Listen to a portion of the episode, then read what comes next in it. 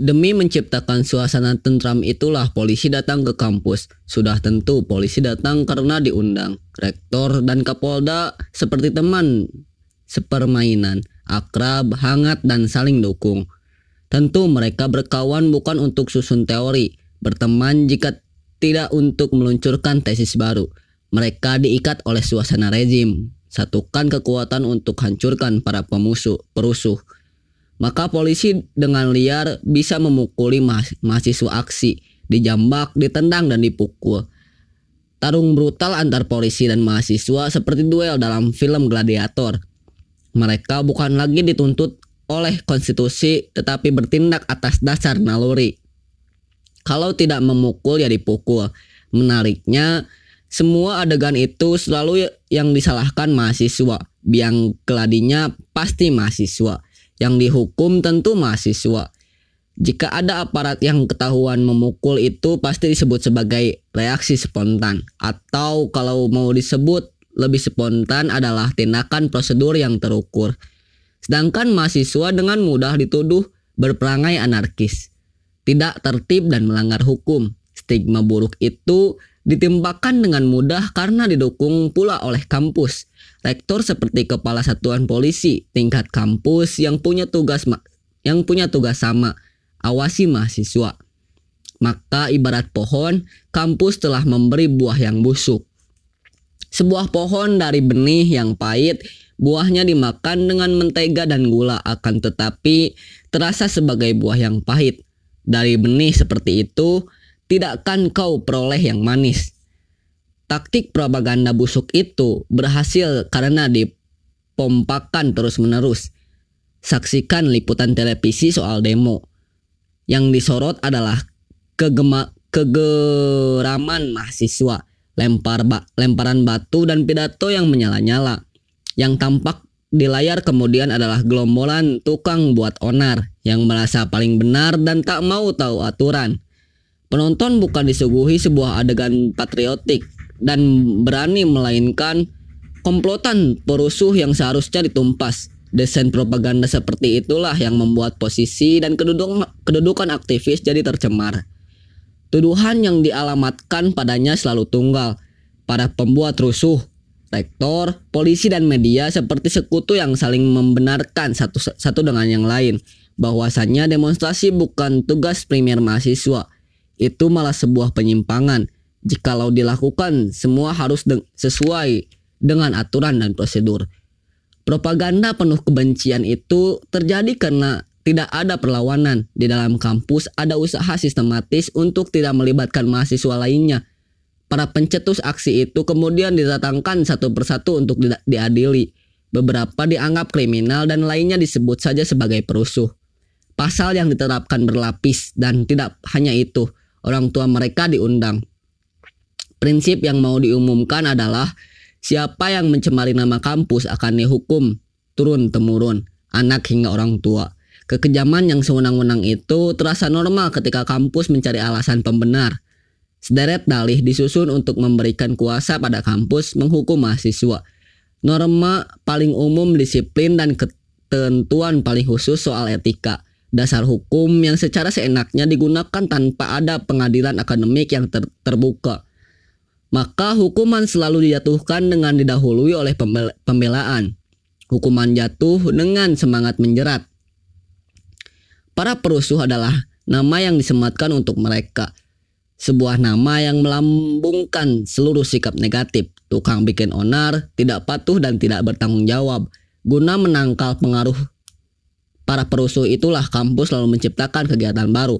Namanya bisa bermacam-macam tapi seluruhnya bertujuan menciptakan mahasiswa yang setia, loyal, dan ikut semua ketentuan kampus. Maka kini muncul anak-anak muda yang dilatih untuk mengenal etika. Mereka beramai-ramai menyebut dirinya sebagai pemuda berkarakter sambil menyanyikan lagu yang tam tanpa pesona mereka mirip dengan pasukan tempur tanpa alat, memerangi nafsu, setan hingga setan hingga sikap malas diyakinkan pada mereka kampus adalah tangga meraih masa depan. Jika kampus adalah tangga maka mereka mesti menyiapkan kaki-kaki untuk menginjaknya. Kaki itu di, di, di Kaki itu wujudnya adalah sikap tabah, tahan, dan optimis. Begitulah jika kamu sebut dirimu sebagai mahasiswa maka patuhilah, percayalah, dan amalkan semua kata yang keluar dari mulut pengajarmu. Kepatuhan palsu itu ditanamkan, disuburkan lewat pelatihan demi pelatihan. Sesekali para mahasiswa itu diberi unjuk kebolehan. Ada yang hafal mantra karakter baik. Ada yang mampu sebut bentuk-bentuk tindakan terpuji. Bahkan dengan hormat mereka sanggup menghafalkan isi kitab suci. Singkatnya, karakter baik ada banyak tanda harfiahnya. Tidak suka demo, tidak suka bolos, apalagi kuliah telat datangnya. Spesies ini disuburkan di kampus-kampus dengan harapan akan muncul angkatan mahasiswa baru, segar dalam penampilan, semangat menyambut kompetisi dan tidak diributkan oleh soal di luar dirinya. Kita perlahan-lahan mengubur semangat mar martir mahasiswa. Kita ganti dengan tokoh baru, mahasiswa pencetus semangat pasar. Inilah kutukan zaman ini. Kapitalisme yang mengoyak-oyak kesadaran memerlukan wujud dan contoh utuh. Berdirilah di sana mahasiswa yang merasa tak pasti tapi punya harapan tinggi. Jadilah mereka diperankan sebagai ruang pamer, aksesoris hingga penampilan jadi cermin paling membanggakan atas sebuah produk. Rumah kecantikan berusaha memoles wajah dan bebas ketombe dan jerawat Toko busana memoles penampilan untuk selalu serasi dan nikmat dipandang. Perusahaan komputer memberi goresan perangkat teknologi seakan tanpa semua alat gadget akan tampak sebagai makhluk purba yang salah memilih hunian. Sentuhan terakhir diberikan kepada film dan agama. Pemuas rasa rohani mahasiswa akan identitas dan pemberi gengsi kebudayaan. Maka Kunjungan mereka selain di, kampu, di kampus ada di mall, kafe, dan tempat ibadah. Ketakutan kemudian merajalela dengan buas. Mahasiswa takut dengan penampilan hingga takut gaya berpikir. Sebuah rasa takut merupakan tanda bahwa penjajahan telah dimulai. Rasa takut itu menjajah sedemikian rupa hingga dihayati dan dialami dengan serupa. Rasa takut yang dilukiskan dalam puisi Rendra dalam luapan renungannya ada gubernur sarapan bangkai buruh pabrik. Bupati mengunyah aspal. Anak-anak sekolah dijadikan bonsai. Jangan takut, ibu. Kita harus bertahan. Karena ketakutan meningkatkan penindasan. Jangan takut, ibu. Jangan mau digertak. Jangan mau diancam. Karena ketakutan meningkatkan penjajahan. Ketakutan itu tidak bersumber pada keadaan, tapi situasi wacana yang berkembang. Tuntutan kampus untuk berhamba pada status quo membuat wacana transaksi merajalela. Tidak saja pengelolaan kampus dengan manajemen bisnis, melainkan juga upaya untuk mengi mengikatkan hubungan kampus dengan kekuatan ekono ekonomi mapan. Kerjasamanya beragam, penyediaan tenaga intelektual untuk memenuhi kebutuhan perusahaan, penyediaan tenaga kerja guna memenuhi kebutuhan karyawan hingga riset pasar yang dapat digunakan untuk keperluan pemasaran. Ikatan kerja ya, ikatan kerja sama itu diteguhkan melalui berbagai produk pengetahuan yang didasarkan pada ideologi korporasi. Itu sebabnya semua rumus pengetahuan disediakan bukan untuk menggerakkan perbuatan tapi meletakkan keyakinan bahwa organisasi perusahaan adalah organisasi masa depan di mana seluruh mahasiswa diharapkan menyiapkan diri untuk menjadi tenaga. Sebuah situasi yang mirip dengan perkembangan pengetahuan di negara dunia ketiga pada masa-masa pembangunan. Desain ikatan kerjasama itulah yang kemudian membentuk persekutuan persekutuan dengan rezim. Pada era di mana demokratisasi liberal, meluncur dengan paket-paket perubahan politiknya.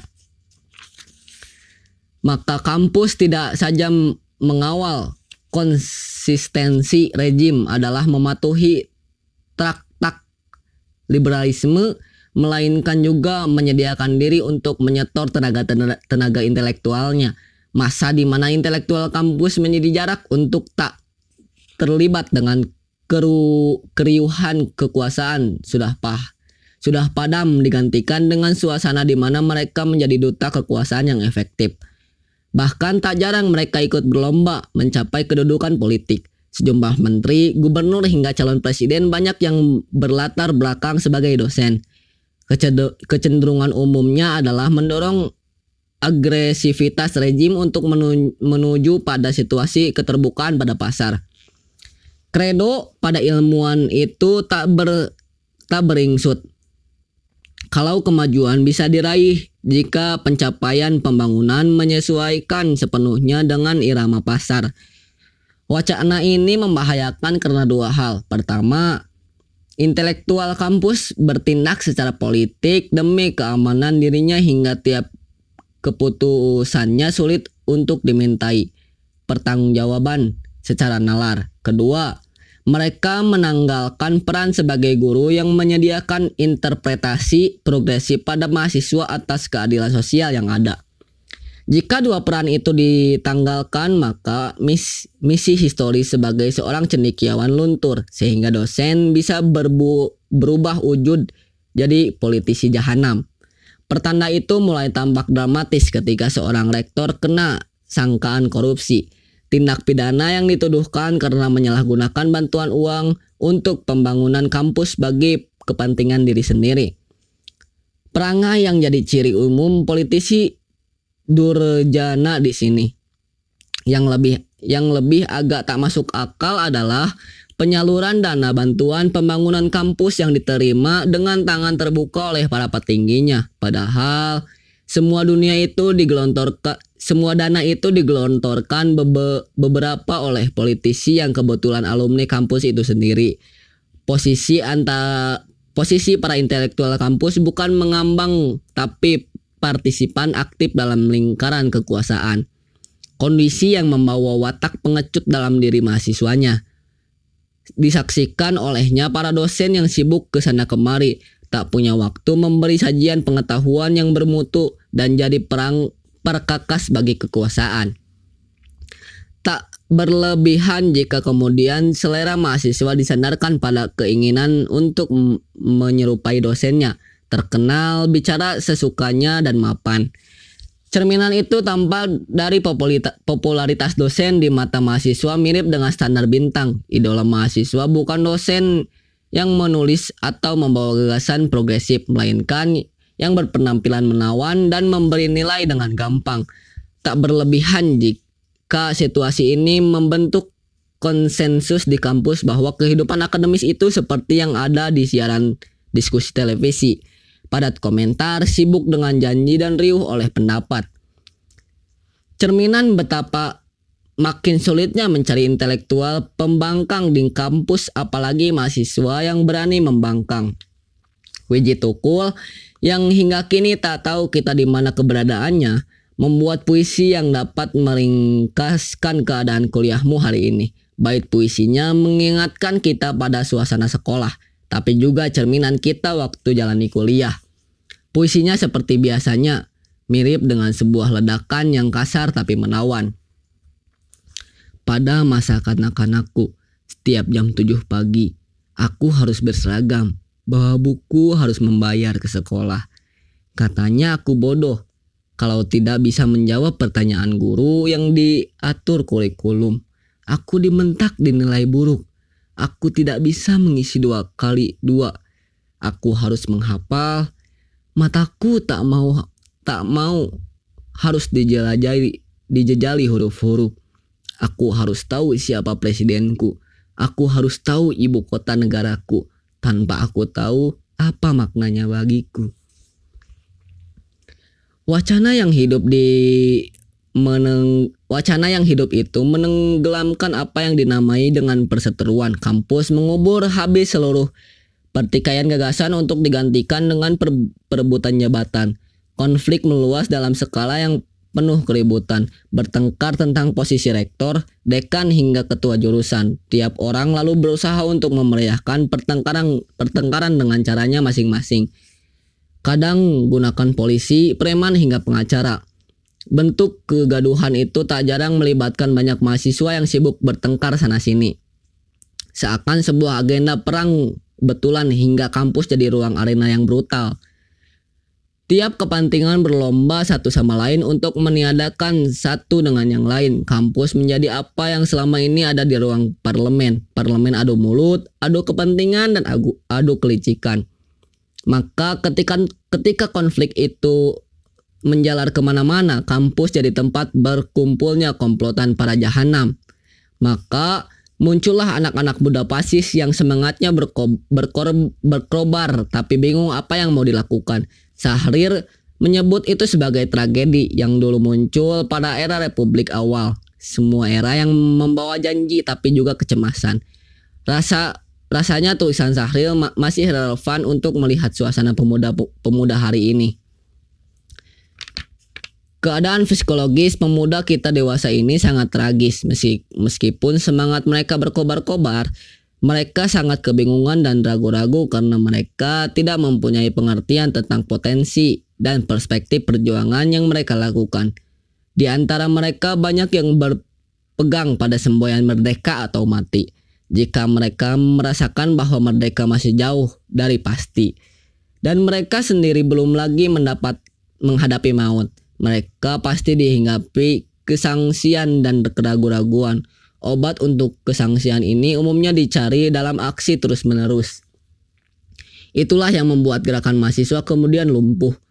Ada kebingungan menentukan pilihan sikap di antara mengambil sikap kooperatif atau melawan akan dihantui terus dengan kebimbangan. Kooperatif itu diperankan secara klasik oleh organisasi mahasiswa yang sepenuhnya didukung oleh kampus. Gampang sekali mereka mendapat dukungan karena pasokan logistik dan restu dari pihak kampus. Sedangkan untuk melawan, mereka tahu masih jauh dari harapan kemenangan. Meski ramai-ramai mengutuk kekuatan kapitalisme yang menjarah dunia pendidikan, tapi aksi yang mereka lakukan masih seputar pelucutan aturan. secara bersemangat mereka berusaha membatalkan aturan yang dianggap punya kandungan berbahaya. Padahal kita semua tahu pertarungan paling memuakan ada dalam dunia hukum. Kita tahu hasilnya tapi kita kurang percaya dengan implementasinya. Kini untuk menyudahi situasi ini tidak ada jalan lain kecuali memerankan kembali gerakan mahasiswa. Seperti apa gerakan mahasiswa yang dapat ata, yang dapat atasi keadaan buntu itu? Perlukah kita bercermin, bercermin pada apa yang telah terjadi di masa lalu? Tentu jawabannya cermin itu pasti. Namun yang tak kalah penting adalah memahami terlebih dahulu tantangan yang kita hadapi. Paling sulit dan paling harus kita lakukan adalah mengkonstruksi ulang apa arti gerakan mahasiswa. Wacana yang terbentuk telah membenam membenamkan makna gerakan hanya pada upaya mobilisasi dan aksi protes ketimbang sebuah gerakan politik yang berterlatih. Disiplin dengan dukungan massa yang aktif Tiba masanya buku ini untuk memutuskan kebangkitan gerakan mahasiswa seperti apa yang patut didukung. Di titik inilah gerakan mahasiswa harus punya jalan sehingga tidak mengalami kebuntuan atau ke kesalahan. Sebuah sikap yang secara indah diilustrasikan oleh Gi. Saya berpikir, apa gunanya semua yang saya apa gunanya semua yang saya lakukan? Saya menulis, melakukan kritik, Makin lama makin banyak musuh saya dan makin sedikit orang yang mengerti saya. Dan kritik-kritik saya tidak mengubah keadaan. Jadi, apakah yang sebenarnya sebenarnya saya lakukan? Saya ingin menolong rakyat kecil yang tertindas. Tapi kalau keadaan tidak berubah, apa gunanya kritik-kritik saya? Apa ini bukan semacam opini yang konyol? Kadang-kadang saya merasa sungguh-sungguh kesepian.